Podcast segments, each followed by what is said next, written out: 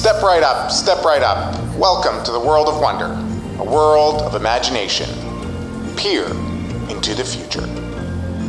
Hey, you, come close. Greetings, trailblazers, visionaries, and inquisitive minds, eagerly tuning in from every corner of the globe.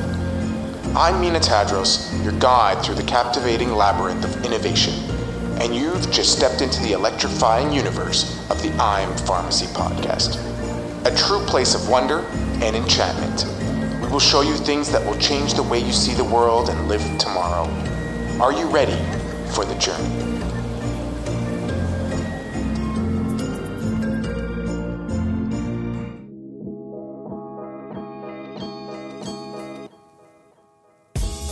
Welcome to Season 4. This season, we explore the heart and soul of the academic endeavor something near and dear to us here at the Leslie Dan Faculty of Pharmacy at the University of Toronto. Some would even say it is in our DNA, our core purpose innovation. We're not just peering through the keyhole of innovation this season, we're kicking down the door and inviting you into the heart of this very idea. Picture this a world where ideas are the currency, where imagination takes flight, and where innovation isn't just a silly buzzword. It is the beating heart of progress. It is not just about new drugs, apps, or flashy tech. More importantly, it is things that change the way of doing, being, caring, seeing, and living. Innovation is the engine that propels us into the future. And this season, we are diving deeper into it. Innovation is not just a concept, it's a force that should be propelling us forward, guiding scientists, thinkers, and innovative pioneers as they navigate uncharted waters. It's about breaking molds, shattering expectations, solving problems, and going to the very edge of what was once deemed impossible. More importantly, as we navigate this tumultuous time period filled with so much uncertainty, the thing about innovation that I find so fascinating is that it gives us hope. It gives us hope for a better tomorrow, and if that's not what our jobs are about, then I don't know what is. But what is innovation really? And I know some of you rolled your eyes the moment I said that word. Ugh, another podcast about innovation in healthcare. But this season, it's not just about presenting you with innovations. Although we are going to explore some really cool ones, it's about the pathway of innovation. That's what I'm interested in. How do we get there? We want to explore how things go from ideas to reality and explore every painful step in between. This season, we're not just peeling back the layers, we're diving into the very spirit of the innovative pathway. We're exploring everything from that eureka moment, the champions who champion the ideas, and the failures that pave the road to success. More importantly, I want to look at that journey from experiment to real world impact. Today, innovation isn't just about solving the puzzles. It's about unraveling the mysteries of disease, developing treatments that rewrite and reduce suffering, and creating pathways to healthier and a more equitable world. So, why does it matter now more than ever? Because we are standing at a crossroads of possibility.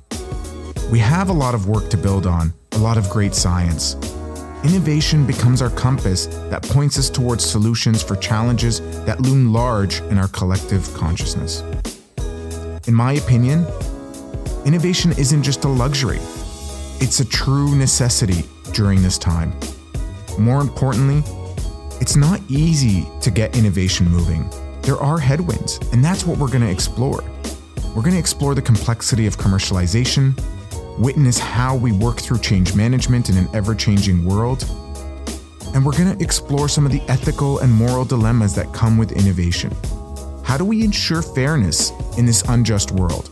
How do we make sure innovation isn't just for the privileged few, but a beacon of hope for all? So get ready, dear listeners, because this season you are in for a treat. Season 4 of the I'm Pharmacy podcast is your ticket to the front row of innovation. Buckle up the journey begins. To kick off the journey in episode one, we wanted to start big. And what's bigger than ideas? We want examples that paint the picture of the journeys innovation take, starting with those eureka and breakthrough moments. This episode, we have the pleasure of connecting with two remarkable researchers from right here at the University of Toronto.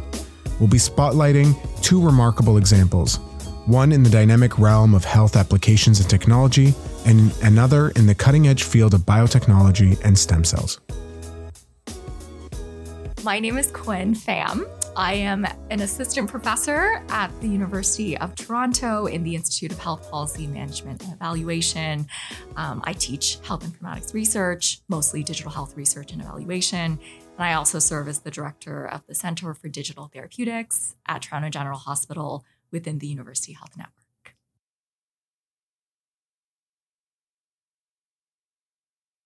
So I'm always interested in people's stories about how you ended up where you are and doing, you know, asking the questions that you ask. For sure. Why don't you just start off this conversation by telling us about your journey to how you became in your current role leading the center? For sure. I think everybody's path within the field of digital health is kind of circuitous and strange um, because the field is very new. And so nobody, at least in my era, uh, graduated from undergrad or or high school and really knew they'd go into digital health. I don't mm-hmm. think that field really started. And so I took a bit of a strange path, I suppose. I um, did an undergrad in biochemistry and psychology at the University of Ottawa. And then I really wanted to move out of my parents' house. And so mm-hmm. I moved to the UK and did a graduate degree in transcultural mental health care. While I was uh, doing grad school, I did an internship for a digital health startup. Okay, cool. So I think that was sort of my route into digital health. Yeah. I didn't know about the field. I certainly wasn't studying for it. Um, and I just saw an advert that a startup was looking for sort of like a student researcher yeah. to generate some evidence for this uh, panic attack alleviation app that they were building, Hmm. which at the time, no one was really doing this type of work. Yeah, yeah, yeah. Whereas now there's probably 400,000 I um, health apps on the App Store. Um, but back then it was pretty novel breathing retraining exercises, like digitizing that behavior Mhm. into a mechanism uh, on your phone that you could use to manage your panic attacks. All of that was really exciting. And I didn't know that you could do work like that in healthcare. And so I came into it really naive. And I think that was a blessing, to be honest, because when you don't know what you don't know, you take more risks. And I think that's where innovation in some ways comes Yeah. when you just don't understand the boundaries of the space that you're working in. I think that can be really freeing Yeah, yeah, yeah. because you just propose really wild things that have no rationale that have never been done before that you've borrowed from other fields. you don't I- have the ceiling you of know. we don't do that. yeah, Yeah, yeah, because yeah. no one knows like what is Right. happening. so everything yeah. is just really new, and and our team was really young. I don't think youth necessarily always plays into it, but certainly with the team, everybody was under the age of twenty five. Yeah. I was in grad school. We weren't motivated by money. There wasn't an industry for it. Um, and so we just did great work, Yeah. I feel. And I learned a lot. And then I knew I wanted to stay in the field. So now tell me about the center Yeah. and what do you guys do? So um, the center has been around for a long time. It was founded 20 years ago by Dr. Alex Jadad, um, who was a pain researcher. Mhm. And he brought together this group of misfits from across the world who came together with this sort of shared goal or purpose to use technology to improve health. Mhm. And we've taken that mandate, sort of, um, I guess, the, the tagline of uh, creative, collaborative, and um, human centered, Yeah. centered on humans or centered on patients. We've taken that from 20 years ago and still apply it Yeah. today. Um, and the the work that we do today is to build technology that will help people become partners in their healthcare, that will engage them, that will empower them to be partners in their healthcare. Um, and that was taken from another professor, um, Dr. Kevin Leonard, who since passed away, but he was um, faculty of the center Yeah. and spent his whole life sort of working on this this um, this movement to have patients more involved in their Yeah. healthcare and technology being a facilitator for them to be able to do that. And so the work we do now is to basically build software as a medical device. Mhm. Um, it's a different class of digital health. So a digital therapeutic is often Health Canada or FDA regulated Right. software as a medical device. It has gone through likely multiple clinical trials to demonstrate evidence in the same way that a drug or a hardware medical device would Yeah. go through before it's um, given to patients. And so we build um, those types of products, those types of innovations within the group. Cool. Yeah. I think people, when you say uh, digital health, Yeah, could be very broad for sure. and what they think about. And I think obviously everyone has phones and smartphones and Yeah. there's apps. And so maybe you can walk us through an example, maybe something that's a little bit more matured or, or, or kind of moved of along. And tell us about that journey of where your center steps in. So a lot of our ideas come from an expert in the field. So I Mhm. think I'll walk you through the journey of one of our products called Medly, which is probably the most mature one Right. and it's the most widely known Mhm. of. And so that project was started 13 years ago as a maybe 12, 13 years ago as a PhD project Cool. um, by Dr. Emily Seto, who's now a professor at IHPME. Yeah, yeah. And um, it was also sort of the brainchild of uh, Dr. Joe Cafazzo and then Dr. Heather Ross, who is a Order of Canada winning, Right. globally renowned cardiologist, is currently climbing a mountain somewhere with like a patient whose life she saved. Um, so it was sort of this confluence of a lot of people with shared interests, but Emily, you know, had the time, the capacity, the expertise to carry this project through as a PhD project. Um, but it sort of revolved around this idea that we could help people living with heart failure to better manage their condition if they were able to report their symptoms, um, both in terms of entering something into a Blackberry Right. at the time. Um, so answering a series of prompted questions, as well as entering biometric data. So their uh, weight, their blood pressure, their heart Mhm. rate. And Emily, through her thesis work, created sort of this rules based expert system, this algorithm Right. that would take in all of these inputs and then, based on uh, calculation, generate alerts based on this sort of mixture of all of these different Yeah. data points. And the alerts would tell you, as a clinician, if your patients were fine, so in a Mhm. green state, or if there was some cause for concern, or if they should basically go to the emergency department. Yeah. Um, a prompt for that would be like, I fainted this morning or yesterday or something. Um, or it could be something like, my ankles are swollen Right. or um, I had trouble sleeping last night. I'm fatigued. I'm in pain. Um, you know, I feel like a tightness in my chest, things of that nature. Right. Um, and so that rules based expert system has gone through multiple iterations. It's also gone through multiple trials. So Emily's Right. thesis was a randomized controlled trial a decade ago. Yeah. There's been multiple trials since then because the technology has changed. So we went off the BlackBerry right. and are now on, you know, Android and iOS Right. um, even with newer modalities like uh, you know the um, Amazon Alexa, so being able to speak into Oh, cool. you know a smart speaker Yeah. instead of entering the data manually for people who have difficulty using a phone who might be frail, um, and then other modalities that that we're constantly improving over time. But that was the start of that work. So sort of bringing together you know globally renowned cardiology expertise with um, obviously an extremely bright engineering student who was Emily, and then um, an expert in human factors and engineering who was Joe. Yeah. Um, and having all these people at the table pushing this idea forward to the end of the PhD, but then continuing to fund it through grants, through philanthropy, through now what we're doing is spinning out a company yeah. for Medly. And so that's Medly Therapeutics with the support of our commercialization office. Right. Um, and so that's the venture we'll be embarking on in 2024. Oh, that's so an exciting it's- adventure. yeah, it's been a long Yeah, yeah, yeah. journey. So, you know, 10 years from from ideation. I mean, we've had impact at least, you know, it's sort of in the fifth year. We were Right. already able to demonstrate impact, but you're looking at impact within the context of a, a closed trial or a pilot study Right. or, you know, a program within the hospital. And I think when we talk about impact, what the impact we could have in this field, we could scale to every household in Canada. Right. You know what I mean with the power of technology? 10 years is like, yeah. that's like drug life, you know, like, like when we think about like how long it takes to drug, because one of the seasons we covered that, like that's a long time. It's a long time. to actually make sure that the evidence base is strong and everything. And but this is not the standard in the industry No. because you know, like just the, you know, a couple of months ago. I was my dad, whatever, and we Yeah. wanted to go find an app to support cardiovascular health, Yeah, yeah. and it was the wild west. Absolutely. First of all, like the ads you're getting, what Oh they promise and what they actually do, Absolutely. which ones are wanting you to pay, and then you're going to pay and you don't know what you're getting. Yeah. And there was thousands. Totally. And it's so frustrating as a consumer. Right. Can you imagine a patient being like telling Yeah. them, like, you know, in the pharmacy, someone comes in, I'm like, well, I should get an app to help support that. Yeah. Keep track of whatever. Yeah.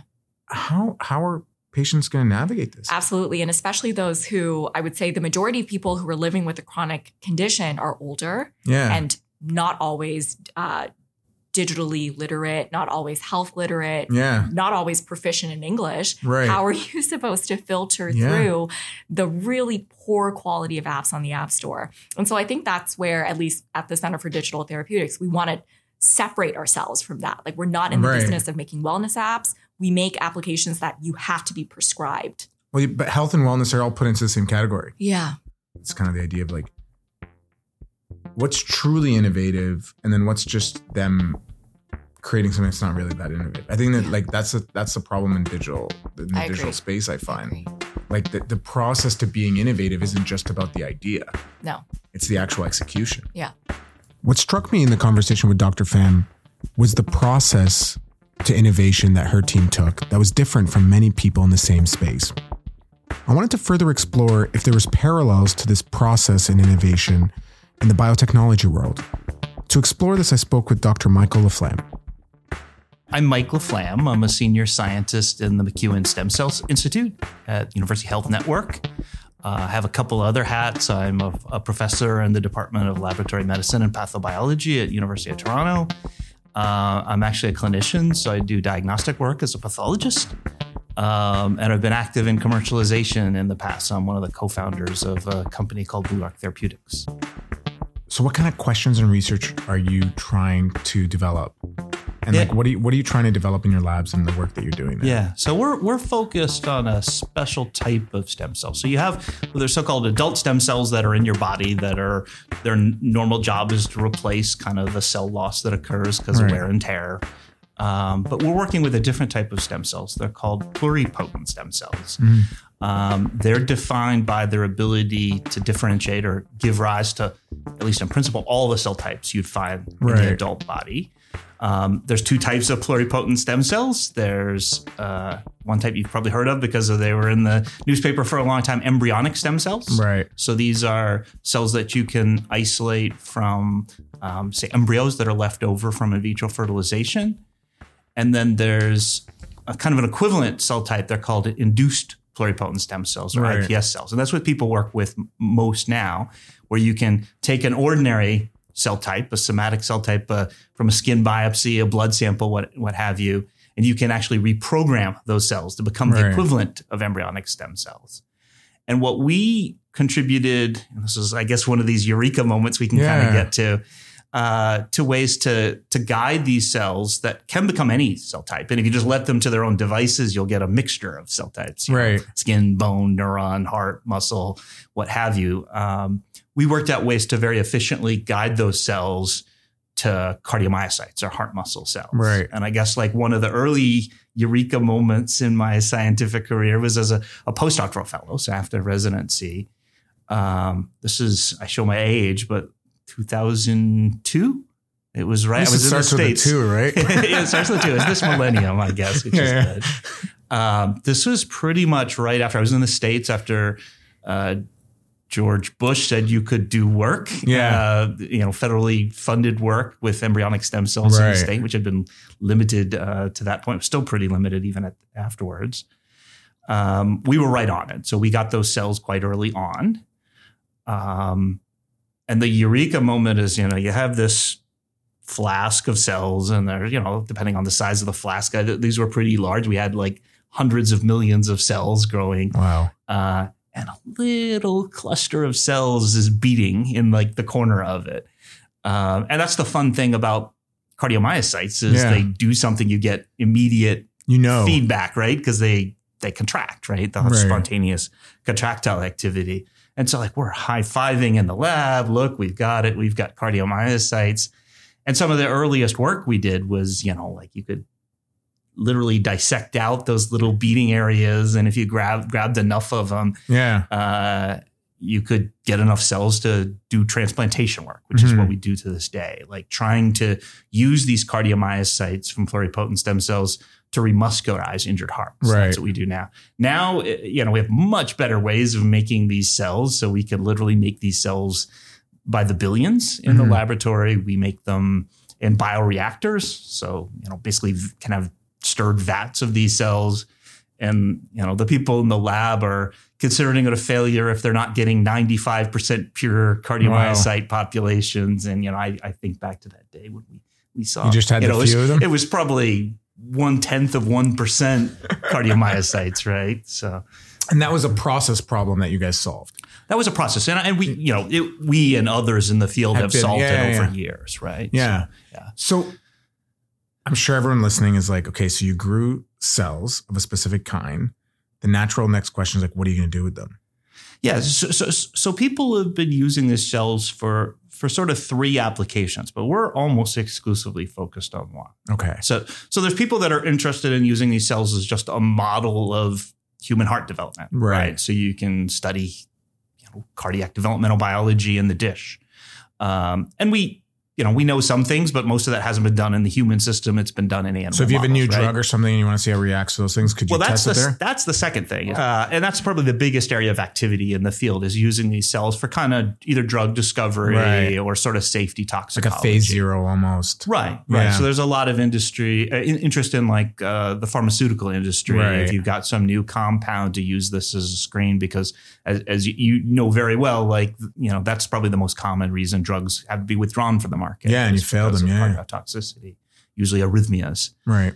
Um, but there's a, a third application, which is we what we focused on is using these cells for a, a therapeutic application Right. for regenerative medicine. So, um, and the disease that we've been focused on is, is myocardial infarction or Right. heart attack, where you damage a region of your heart. Um, because the heart is among, if not the least regenerative organs in the body, the muscle Right. that's damaged is replaced by scar tissue. And so our idea is at least conceptually simple. We're Yeah. going to try to remuscularize that scar. And what we've shown in all of these animal models is that the cells can engraft. Uh, you know, you have to deal with the immune system, prevent Right. rejection, and there's strategies for that. They'll remuscularize in, in some of those models up to about 50% of the, the footprint of the infarct scar. Right. Be new human heart muscle. Um, one of our other eureka moments is we we did the first work to show not only are you getting new muscle, that that new muscle actually can electrically integrate with Yeah. the rest of the heart and fire in synchrony with it.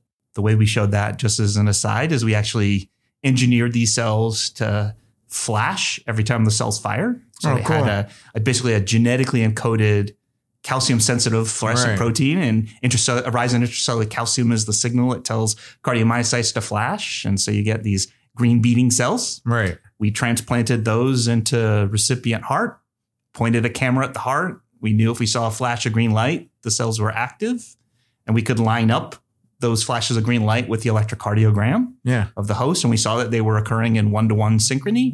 And that was the first proof that we were not just making new muscle, but we were making new muscle that was able to integrate, Yeah. uh, which doesn't happen with any other cell type you know people have described. Idea, research, execution. All right. Now, how do we sell it? Here's Michael. So, okay, let's talk about commercialization. So, let's talk about that exciting adventure. You're working in the labs for years, chipping away at this problem. You've had a few really great steps forward. At what point are you like, okay, there's something here that we probably want to start thinking about? Commercialize, like, what? Talk to me about how that decision is made.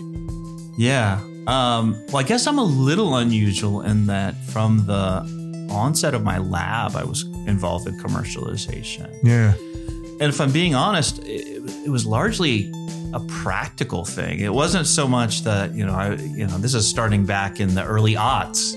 Uh, that you know, we would be able to say to companies, "Hey, we've got something, and in three years, you're going to make, you know, buckets of money Yeah, or yeah. whatever." I mean, it was very early in the pipeline then, but stem cell work is expensive. It's still expensive. Yeah. Uh, these are very expensive cells to grow. So early on, there was an opportunity to get some sponsored research from a company that was operating in the space, um, paid for some of the original work to derive human embryonic stem Right. cells.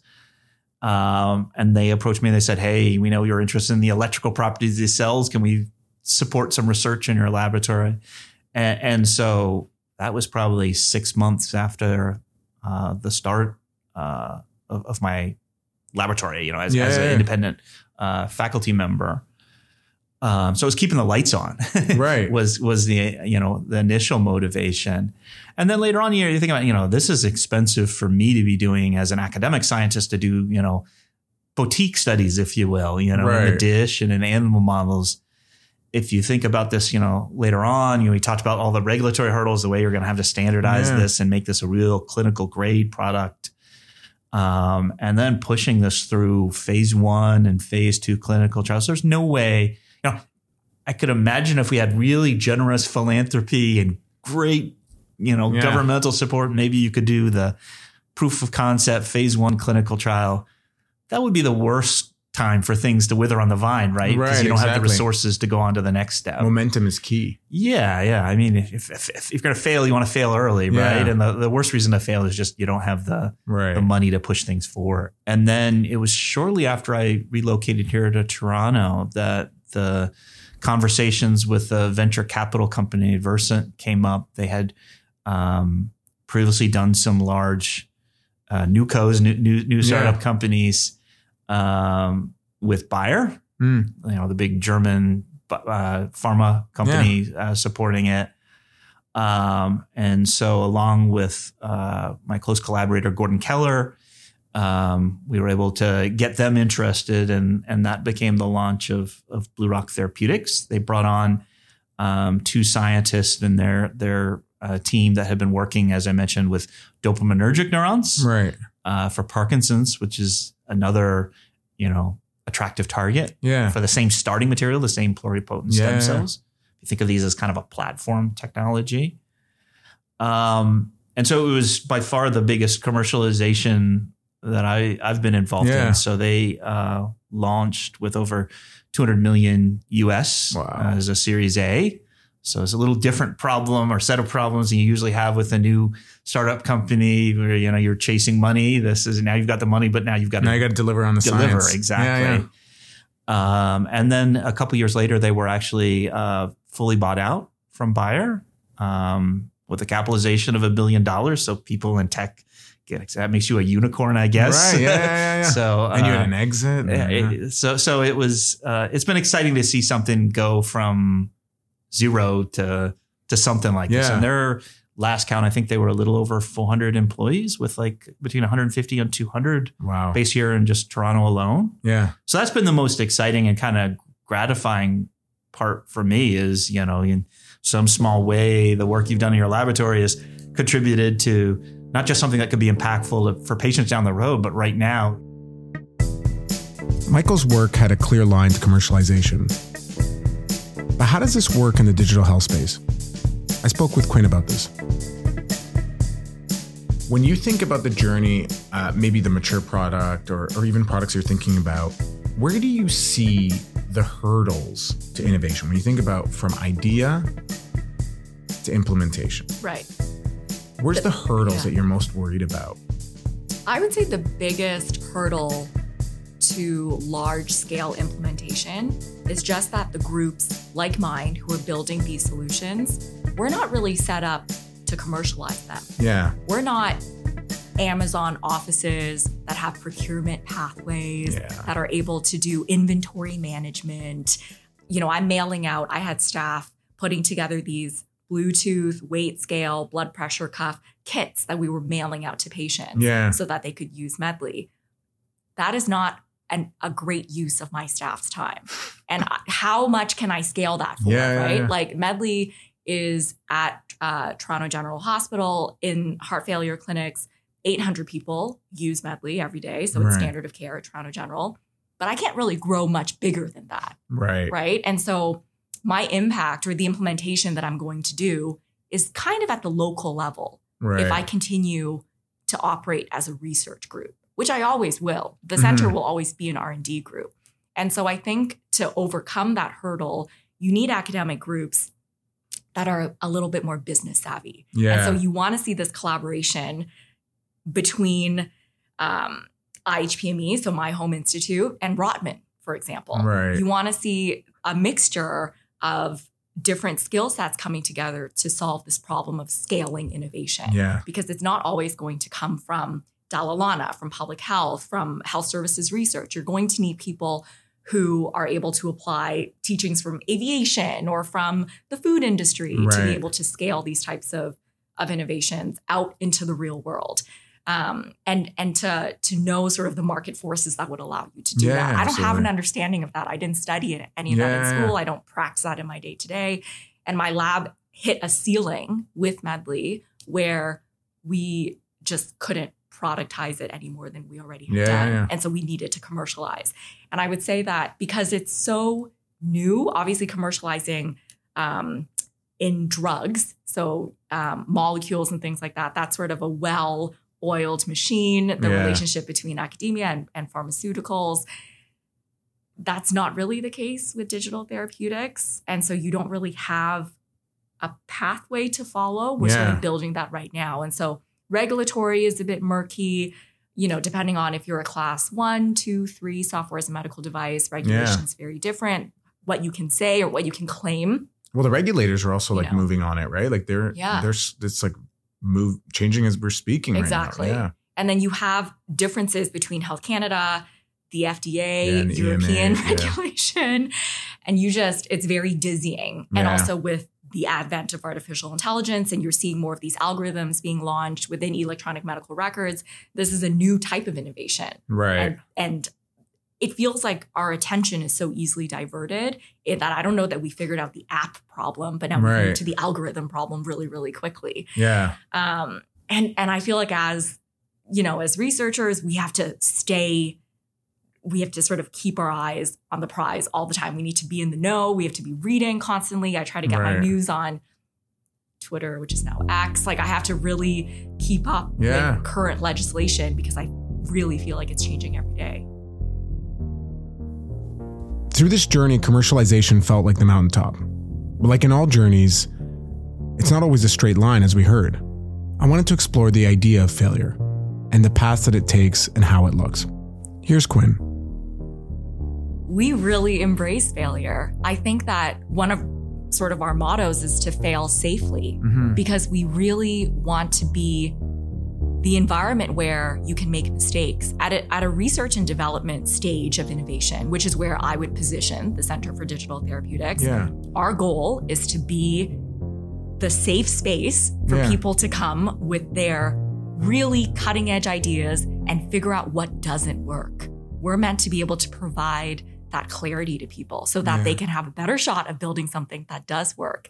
And so I certainly embrace failure and I see it very much as we are building a mountain of evidence. You know, we're sort of whatever we generate in our group adds to the body, adds to the literature of other universities, of other centers, of industry, you know, Yeah. people around the world doing really similar work. We're not the first and we won't be the last to innovate in heart failure management, Yeah. right? Medly is not going to be the be all end all. There's not going to be one app that rules them all. Yeah. And so you're going to really see an ecosystem of these types of solutions and you really want to learn from each other. yeah. Um, and I, I think that's good. Competition is good. Right. Um, and it will lead to improvements in technology over time.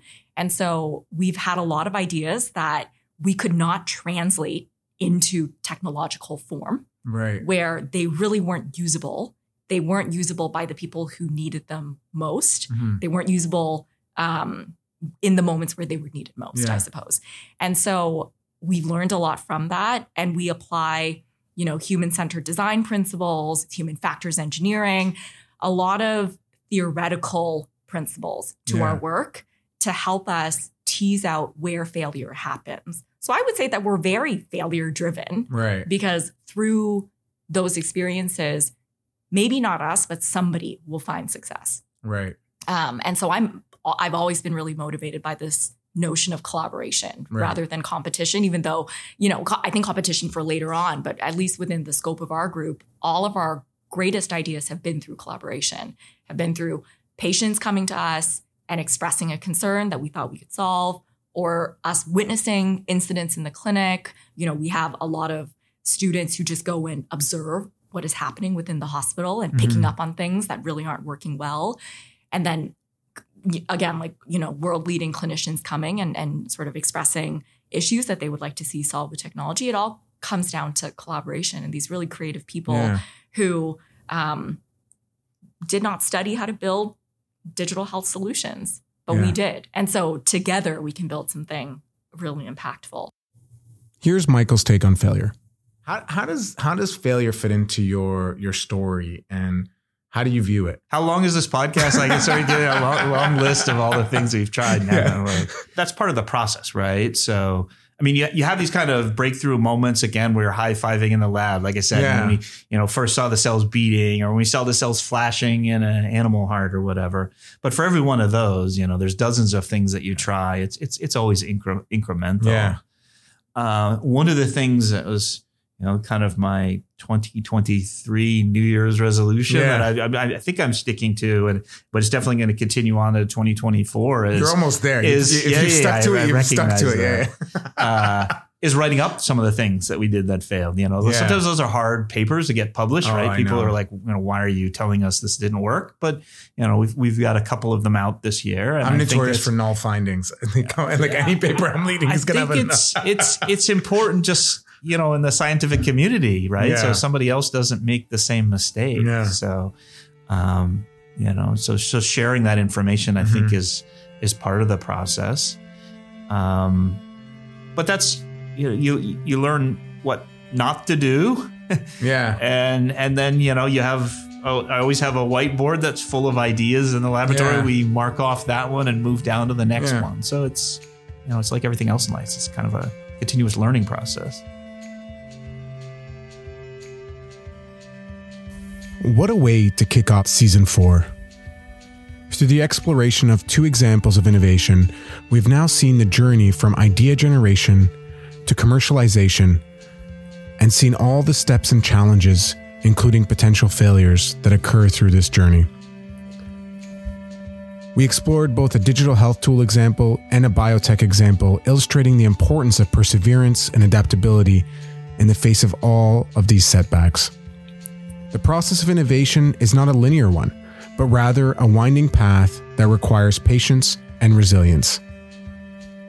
Both the researchers discussed how embracing failures and learning from them can ultimately achieve success and bring their ideas to life. We use these examples to kick off the season, but throughout the season, we'll be diving into each of these steps and exploring more and more the steps of innovation.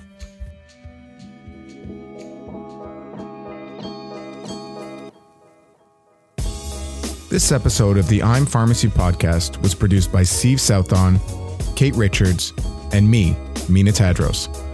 Musical accompaniment was from Steve Southon and Diego Martinez. This episode was edited by Steve Southon.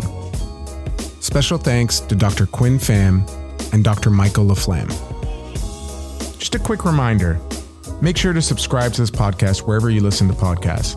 And if you don't mind, leave us a five star review. We'll be dropping new episodes every single month, so make sure to subscribe wherever you listen to your podcasts. Stay safe and keep asking questions. Catch you at the next episode.